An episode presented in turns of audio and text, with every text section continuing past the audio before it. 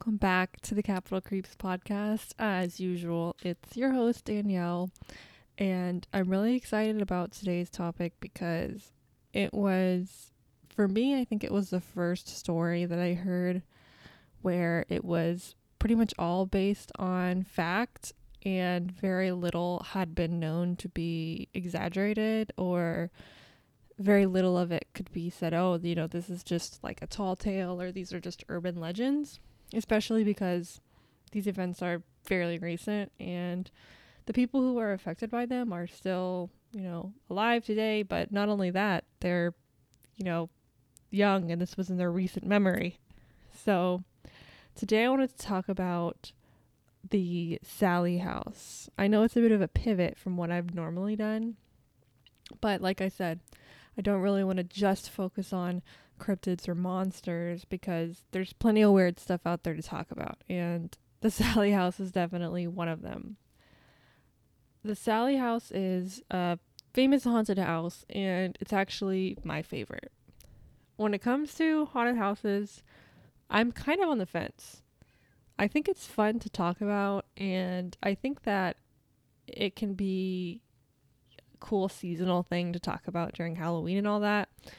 Um, but a lot of the times I just sort of end up saying, okay, this is the same story over and over and over again. You know, a lot of the haunted houses are just okay, like they heard bumps, they heard thuds, they heard whispers in the nights, you know, but the Sallie house is different than that. The Sallie house is one of the more famous haunted houses in America and it was it's been featured in a lot of different stuff. There's been a lot of TV shows about it. Um, and there was even an episode of BuzzFeed Unsolved about it.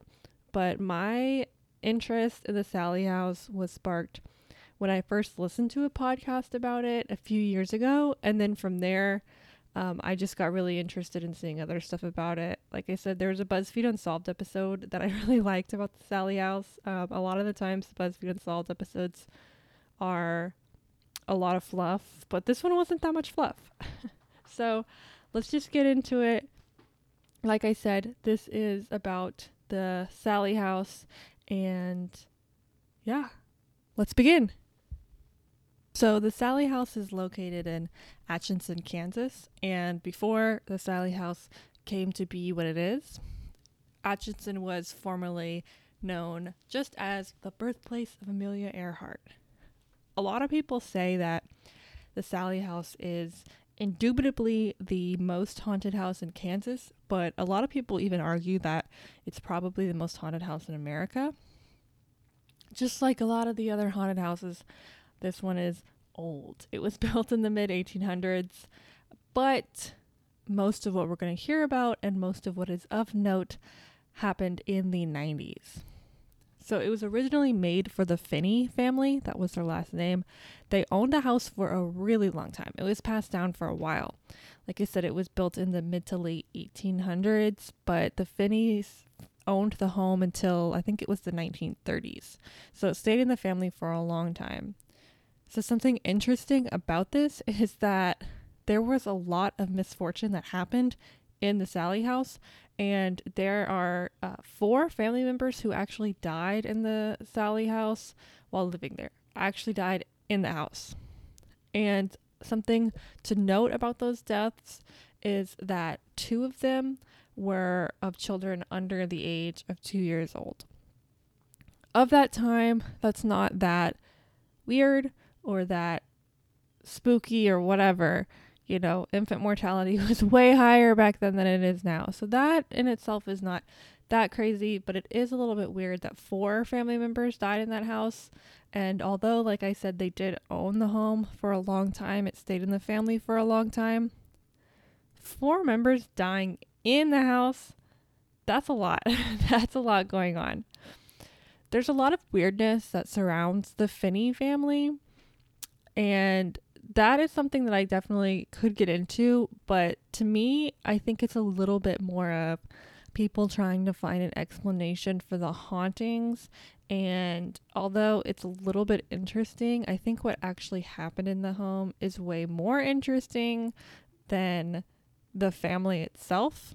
The only thing that you need to note is that the matriarch of the household, Charles Finney, was there for a long period of time. He lived up until his 80s despite so much tragedy striking his family, and that he was a doctor. And all of this is indis- indisputable 100% fact. Now, I know when it comes to haunted houses, there's a lot that is he said, she said. There's a lot that is just focusing on sensationalizing it. But when it comes to the Finneys, it is all fact. At this point, nobody was trying to make anything out of nothing. So the Finneys did exist there, and Charles Finney was a doctor who actually, for a period of time, took inpatients in his own home, which again wasn't that weird at the time. It definitely happened, but that's just something to note. So, when it comes to the weirdness, it actually kind of starts around that. Basically, what people think is that the original inception of these hauntings started because of the medicine that was practiced in the house. There's stories that are they're always different when it comes to this kind of stuff. This is where you do get into the a little bit of the like I said the he said she said, but basically the story goes that one day a little girl named Sallie showed up to the Finney household and she was really sick and she needed surgery right away and Charles Finney believed that she needed uh, an appendectomy. So he was going to perform the surgery and like I said she was very sick. Um, you know, appendicitis is very painful. And so a lot of the times, you know, people are reacting kind of dramatically, not over dramatic, but just dramatic.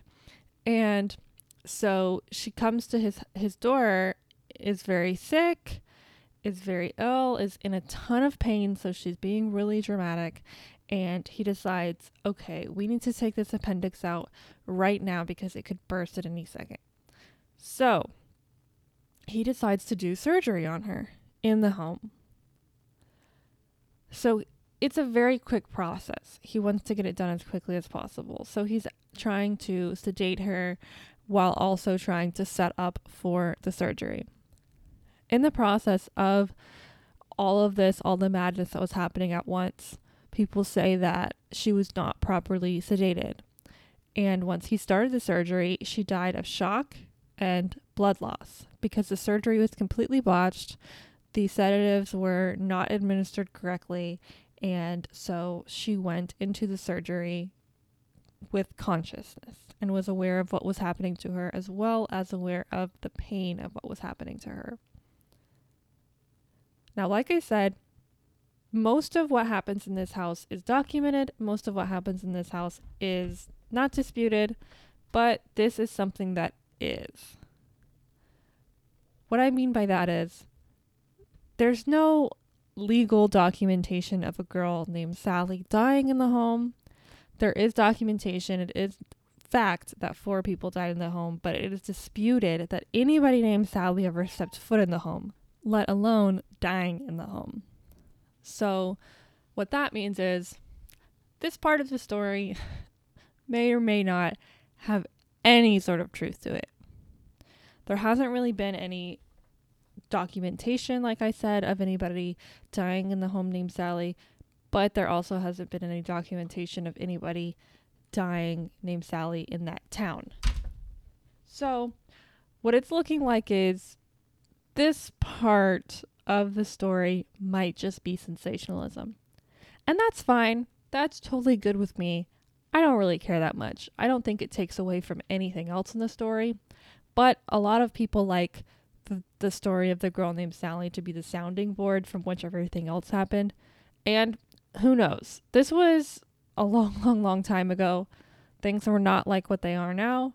So it very well could be the case that this did happen and maybe it was swept under the rug. Maybe it just wasn't properly documented for whatever reason and it really did happen. Like I said, I don't think it takes away from anything else, but it is the inception of the hauntings to a lot of people. What interests me a lot more about the Sallie house is what happened in the 90s. So, up until the 90s, there was nothing interesting about this home. It was old, but the town was an old town. So, nothing too special.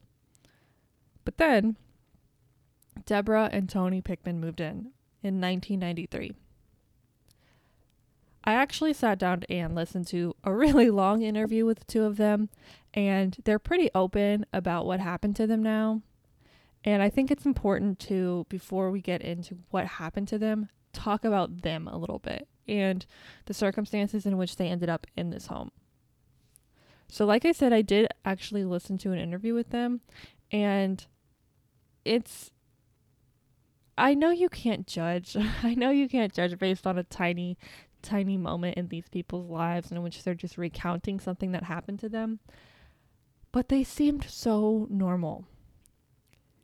They're a married couple who's been together for a really long time. There's nothing weird about them. If anything, they seem very, very sweet, very down to earth, just kind of salt of the earth people. That was the vibe that I got from them, where it comes across like they don't want to they almost don't want to bother anybody who has any sort of false narrative about the house.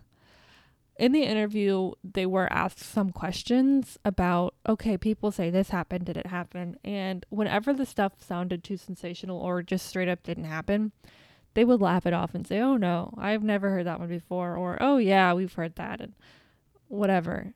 And they also seem to be very forgiving of people who may not believe them, or people who may think that, okay, you guys only saw this because this, this, and this, or you guys only felt this because this, this, and that.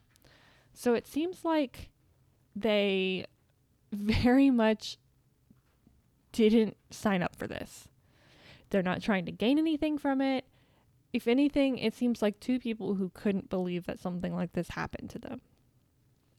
So, like I said, let's get into them a little bit more. So, Tony Pickman grew up as a devout Catholic.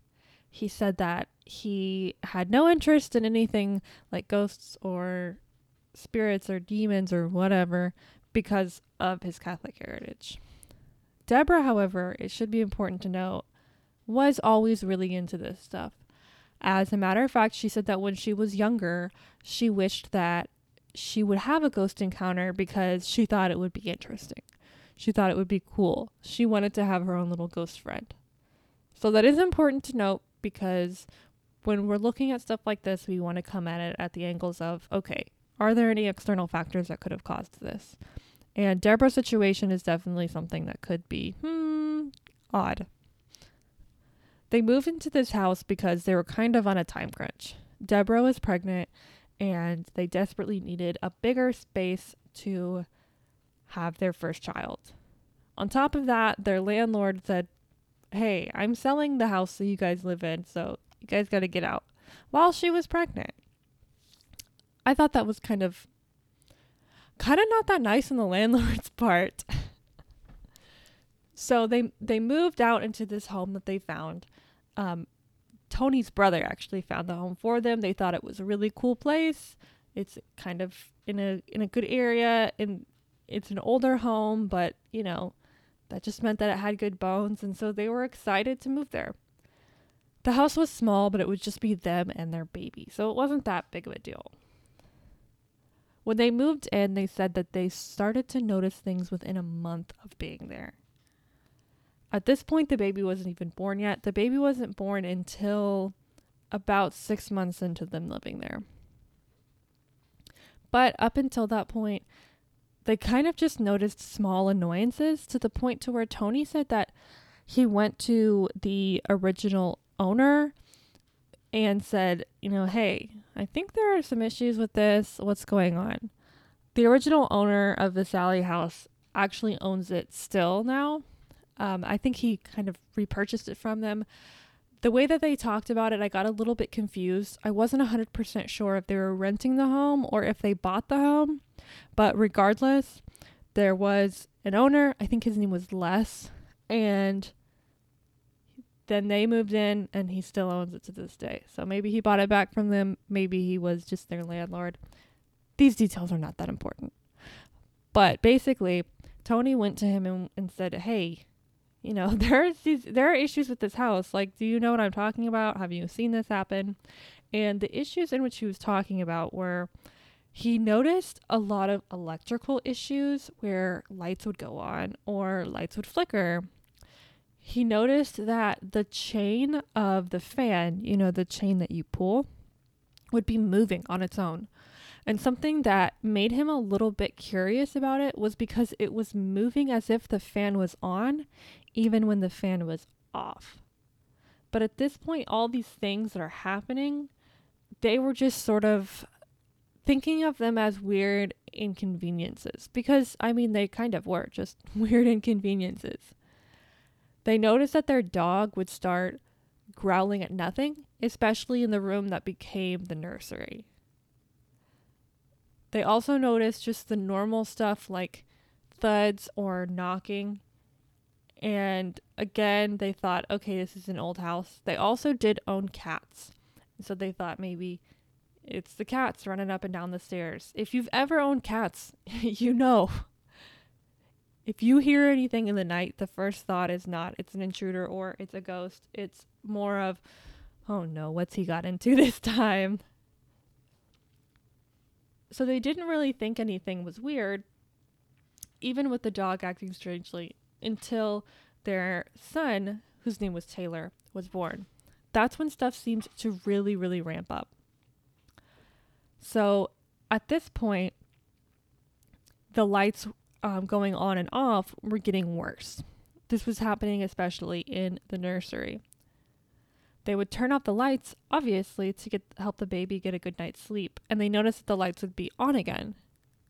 It was to the point to where the neighbor even came to them and said, "Hey, why do you always leave the light on in the nursery at night? It's on all night, almost every night." But they knew that they were turning it off. The story really picks up though one night when this did happen. Tony and Deborah had Deborah's sister over, and they were just hanging out watching movies when Tony noticed the light is on in the nursery, even though they knew they had already turned it off. At this point, Taylor had already been put to bed, so the light had already been turned off.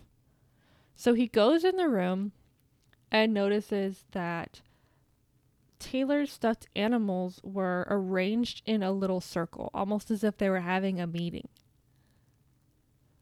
He was confused because he says it himself. Deborah is a neat freak. So why would she leave his toys out? And why would she be playing with them in a way like that? He thought it was kind of weird. At this point, Taylor was too young to have moved the toys on his own, so he thought Deborah put it that way. So he turned off the light, walks downstairs, and is like, Yay, you left the toys out. And they were kind of confused about that. However, at one point they noticed that the lights were back on. They had been together the whole night, just the three of them, and they went upstairs to check it out. Now, the funny thing about this is that Tony describes the story of them walking slowly up the stairs as if they were like members of the Scooby Doo gang, just terrified of what they would find up there. When they went back up there, though, the toys were back in the same circle that they had been in before. And at this point, they knew they couldn't deny that something was happening. Tony and Deborah both say that this was a point in which they figured there's something going on here. Because they had been all three together the whole night. So, unless a fourth person was in their house, somebody had to have moved the stuffed animals the weird thing about this is that there were also other interactions with these stuffed animals. Tony says that one day he brought his he brought one of the stuffed animals downstairs and put it on the coffee table. And that Tony's brother was over at the time and he had been told about the weird occurrences that were happening.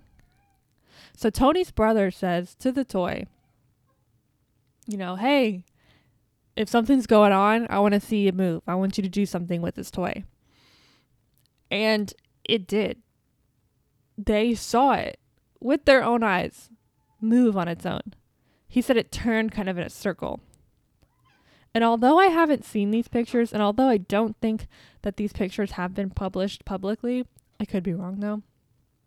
Tony says that his brother actually took a picture while the toy was mid movement, and you can see, you know, like you would in a picture, the lines of movement, but there's no visible thing that's moving it.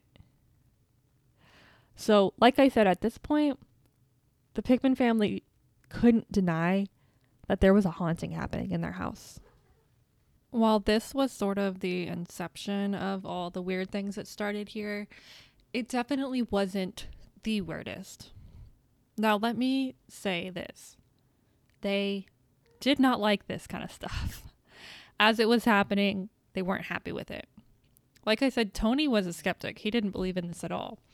And although Deborah claims that there was a point in which she did want to be haunted, she said later on that this was not at all what she wanted and kind of gave the warning of, you know, this is why they say be careful what you wish for. So this was the inception of the haunting. I keep saying that word inception. I'm so sorry. It's just it just, it just fits, okay? It just fits. And this is when they started sort of telling people about it. Like I said, Deborah's sister was there, and Tony's brother eventually witnessed the hauntings as well. But they eventually started telling more and more people about it. Um, their neighbors became aware of it. Like I said, the neighbors were actually uh, witness to it, at least the lights going on and off. But they eventually ended up telling people enough to the point to where they were on an episode of Sightings in 94, which is kind of like an old uh, ghost hunting type of thing. Like Ghost Adventures is one of them. I think that's what that show's called. And they did an episode on uh, on the Sallie house, but it got to the point to where they kept coming back to do multiple episodes because they were getting such good stuff on film that they said, well, okay, we've got a gold mine here. We need to keep coming back. They do say that after every time the sightings crew would come, the hauntings and stuff would get worse. So it was almost like either whatever was in the house was unhappy that they were bringing the people, or maybe they liked the attention. Who knows? but this is when they couldn't deny the weirdness. So Tony actually pretty much was the main target of this. Although Deborah saw the stuff, like I said before, it wasn't like she was ever a victim, more of a witness. Tony, however, was a victim. So there was one day where uh, Tony went to the kitchen. He was alone and he was pouring himself a glass of juice. He turns around and looks, and like many homes up north, or norther than Texas, that is, they had a basement. The basement door was in their kitchen. He looks and he sees a girl standing in front of the basement door in the kitchen. He's super surprised to the point to where he kind of just freezes. And the girl is looking at him and she looks just as surprised to see him. If anything, she kind of looks like, oh no, I didn't know you would be here kind of like walking in, sneaking in the window at 3 a.m., only to find that your parents are waiting for you in your room. Tony says that not only was this little girl in a weird old clothing, all in white, but she was almost transparent. He could see the door through her, although he could make out her features all completely. At that point, he dropped the juice. He was so scared and she disappeared into thin air. Very stereotypical ghost type activities. At this point, Tony runs upstairs and he tells Deborah, I saw a little girl down there. Luckily, in this situation, Tony is actually really into sketching and drawing, so he was able to draw a pretty detailed picture of what Sallie looked like. This little girl that he saw, turns out she's Sallie, according to him. Now, like I said, he was actually pretty good at drawing, and I've seen the picture and it's not half bad. What's interesting about this picture is that later on it was shown to a family that lived in the house previous to them, and there was a young girl that lived in the house with them, and she got super creeped out by this picture because she said, I had an imaginary friend growing up named Sallie, and that's exactly what she looks like. These are the types of things that make the Sallie house so unique because that is completely unexplainable. And it's not like a he said, she said situation.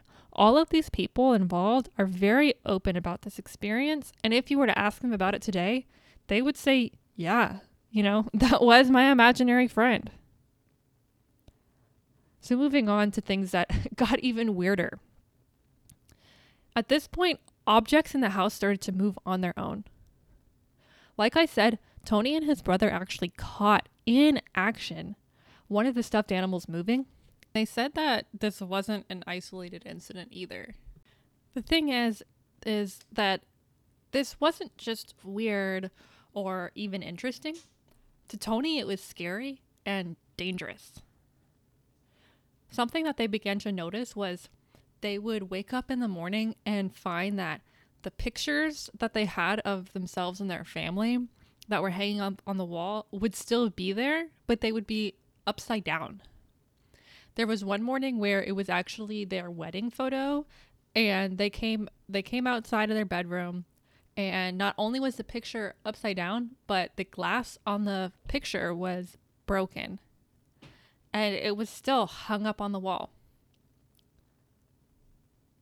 Something else was they started hearing voices. Specifically, Tony was hearing voices. And when he would lay down, he would hear scratching. And it confused him at first. He thought that maybe there was something in the walls, like maybe an animal. But he noticed that it wasn't really coming from one particular source. He would hear it in different rooms, and it wouldn't be coming from the walls. If you've ever had anything in your walls before, you know what I'm talking about. It is a very distinct sound, and you can clearly tell that it's coming from the wall. When it starts getting really crazy is when fires started popping up in the house. Tony says that they weren't just normal fires, like they would walk in somewhere and see something on fire, but instead, a flame would erupt out of thin air as if it was being blown out by a blowtorch. This is something that's really interesting because I haven't heard of any sort of haunting having fires like this before. And like I said, it really changes the changes the story a little bit and it kind of makes you wonder how were these people living here this long? They were there for about 2 years and this stuff started happening and they stayed for a while. But once you hear more and more about Tony's experiences versus Deborah's, it begins to make a little bit more sense. These fires are also really interesting as well because, like I said, they had a cast and crew from a TV show called Sightings in their home for extended periods of time, and these were caught by everyone in this show. One was even almost captured on film. Basically what happened was they were filming they were filming a segment for the show and there was a rose in the background. And they filmed one shot and then they came back a little bit later and were looking at the footage and they saw that there was one cut, you know, they were doing several cuts of interviews with people and I think it was Deborah specifically that they were talking to in this scenario. But there was a rose in the background, there were flowers, and all of a sudden you look at the next the next take from this interview and that same rose has been burnt as if somebody set it on fire. They also wanted to specify that they did have some candles around the household, but they kept them wrapped because they didn't want to light them because of the danger that it imposed because they had a newborn baby and they had dogs and they didn't trust the dogs not to knock it over. So it was a fire hazard, but they wanted the candles there for decoration. They thought they looked nice. So they would wake up or they would walk into a room and find that the candle had been burned. They never actually saw the candles burning, but like I said, they were still wrapped in the plastic that they came from, and they would find like holes, like burn marks in the plastic as if it had been lit from within the candle, like underneath the plastic. So obviously, there's not an explanation for that. And again, this was being seen by dozens of other people cast, crew, and family. They were all seeing this. So it really is not like we're just having to rely on two people who, you know, were probably sleep deprived a lot from a newborn. Speaking of sleep, Tony also says that there was one incident in which he had fallen asleep on the couch watching TV and he heard a voice tell him, Hey, Tony, here's the remote. And he said it was Deborah's voice. And that when he woke up, the remote was on his chest and he said to her, Hey, where'd you find the remote? Apparently, the remote was missing this day. And Deborah was like, What are you talking about? And Tony said, Well, you know, like you gave me the remote and you told me here's the remote. And she said, Yeah, no, that didn't happen. I do want to specify that with this situation in particular, Tony was half asleep.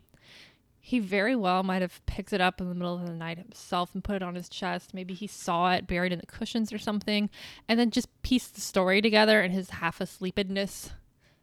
But it still is an interesting story nonetheless. When we talk about the danger having to do with the Sallie house, I think we should talk about the fact that people were actually physically harmed in the Sallie house. And this happened on film. This is not something where people were saying stuff was happening to them. This was happening on camera, live. Tony was the biggest target of this, but pretty much what was going on was he would just be sitting there and all of a sudden he would feel pains, or sometimes he wouldn't feel pain at all. The pain level would vary drastically, but sometimes he would have to kind of even just have to walk it off. When they would go and look at where he had felt the pain, he would have scratches on himself and once even had a bite mark. So he had physical marks. Most of the time it was scratches, once it was a bite mark, and sometimes it was also bruising. Now, like I said, this was happening on film. And so what I mean by that is the cast of the sightings show would be sitting there talking to him and all the sh- sudden marks would just be appearing on him. It was to the point to where people on the show were getting frustrated because they were so confused as to how it could happen. They were having people check him before and after he went to the bathroom just to make sure that he wasn't doing this while he was in the bathroom and then saying, Hey, look, haha, it scratched me again. But they couldn't find any evidence that he was doing it to himself. They couldn't find any evidence that anybody was doing it to him. It also ended up happening to other people on the cast to the point to where some people wanted to leave. They didn't want to sit there and get hurt all the time and get scratches all over them. But like I said, Tony was the biggest victim. He would be sitting there sometimes and they would just be showing up all over him. I just can't wrap my mind around this thing though. The scratches in particular, I cannot wrap my mind around it. The fact that he's sitting there talking to somebody while he's being filmed in front of a camera crew, sound guys, interviewers, cameramen, lighting guys, and they're just showing up on him, sometimes even on his face. He's just sitting there completely immobile. I just can't I just can't get over that. I cannot get over that. So he was getting pretty fed up. There was one day in particular where he said he was sitting in his room and the voices and the scratching were getting louder and louder and louder, and he just wanted some peace. So he's sitting there, going about his day, doing his thing, when he's sitting in bed and he looks over, you know, towards the foot of his bed. He tries to describe it as, you know, the feeling when there's light shining through your window and you can kind of see the dust particles in the air. So he's just kind of zoned out, just trying to get some peace and quiet when this happens. At first, he didn't really think anything of it. It's just sort of dust in the air. But as he's looking at it, he says slowly the dust starts building and getting darker and forming into the solid shape of a woman. Now, this woman, he said that he had actually been familiar with. She was wearing old clothing, like maybe from the late 1800s, early 1900s. He doesn't know for sure because, of course, we weren't around anywhere near that time. So it's kind of hard to place the clothing. Sometimes it's even hard to tell difference between 80s and 90s clothes. So I'll cut him a break with that one. He says that the woman looks up at him and the room starts becoming unsettled. Like the stuff around him is sort of beginning to shake. He's on the bed and he said the bed started moving as if it was a water bed, as if he was on the water, shaking around like he was on a little boat in the unsettled seas. So she's just sort of has this air about her of badness. badness is the best word to describe it.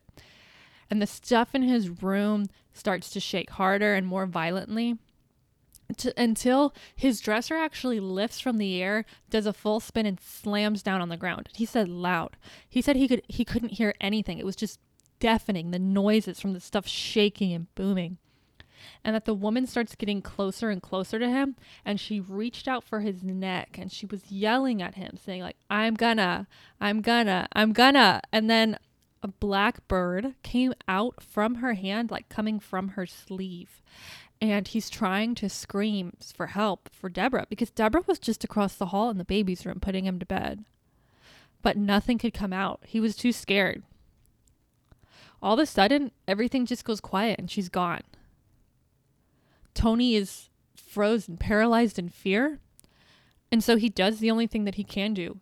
He tries to get out of bed and crawl his way towards Deborah when all of a sudden Deborah just opens the door and is like, What's wrong with you?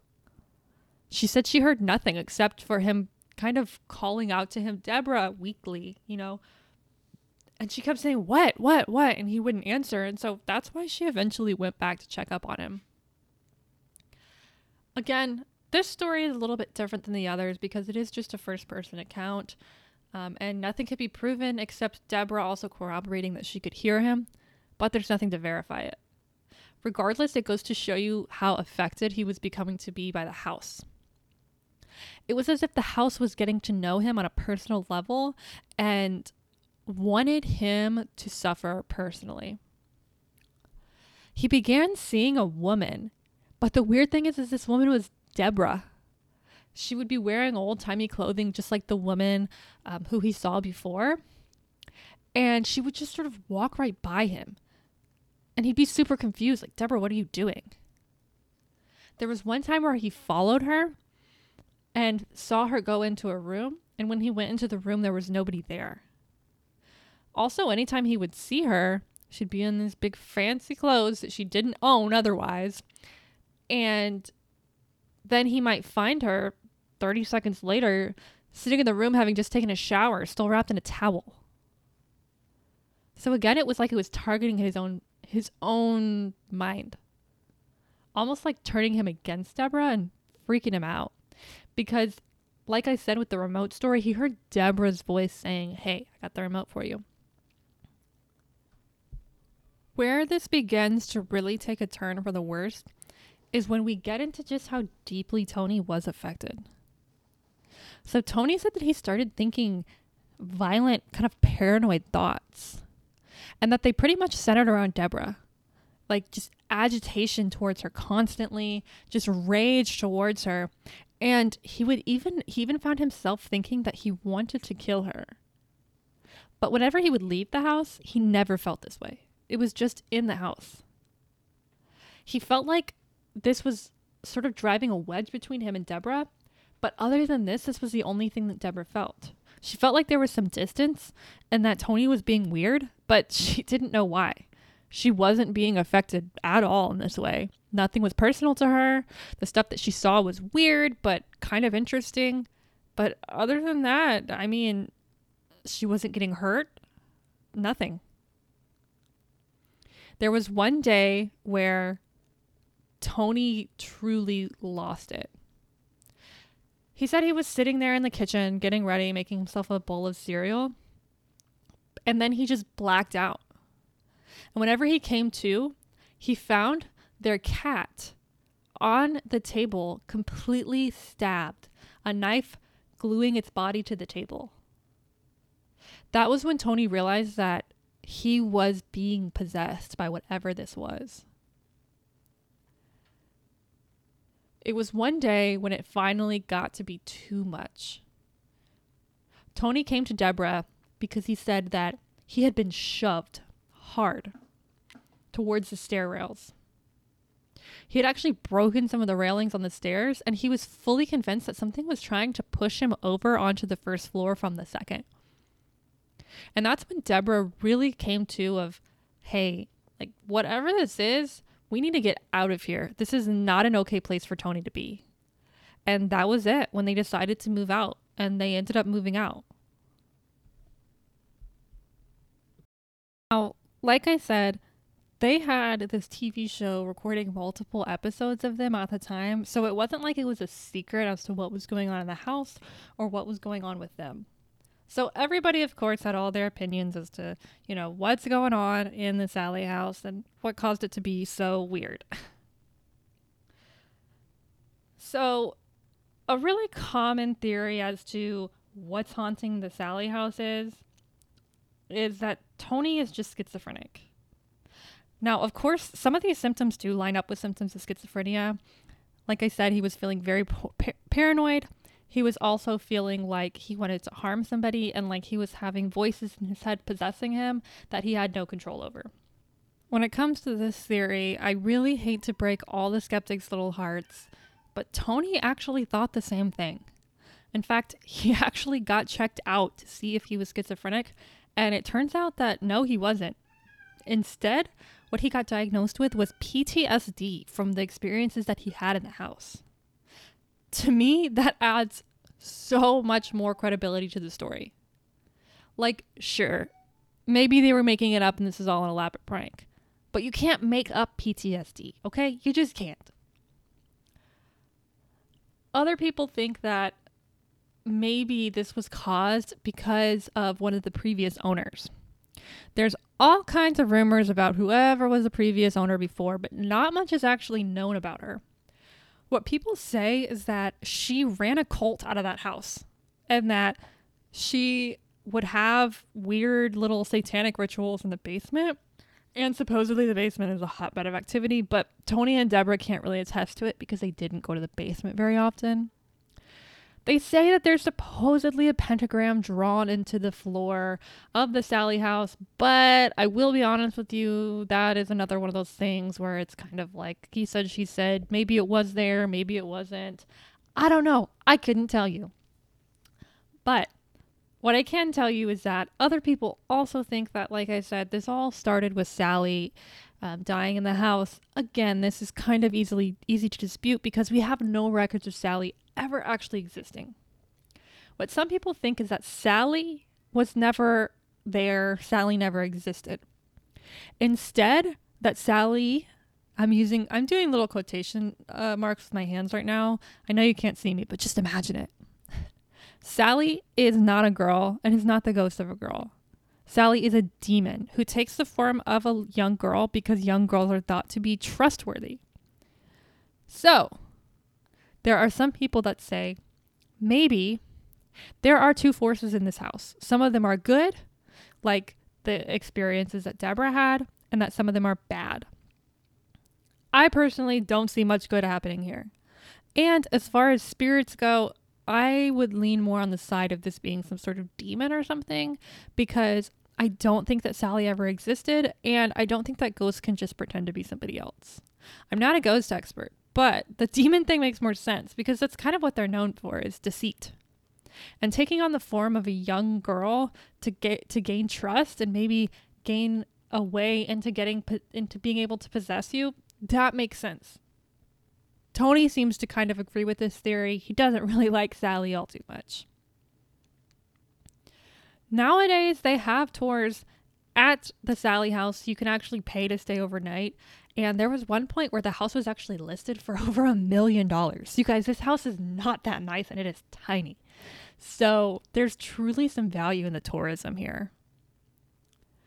Personally, I 100% believe in this. Not just because I want to and because it's interesting and it's cool, because it is, but because of the fact that this has so much evidence. Like I said, haunted house stories usually kind of bore me because they're all about, I saw this and I saw that. But when it comes to the Sallie house, a lot of this is recorded on video and with audio. This is actually the experience with Deborah and Tony, not the only thing that's been found in the Sallie house. People, like I said, have tours there all the time, and people see stuff all the time, regularly.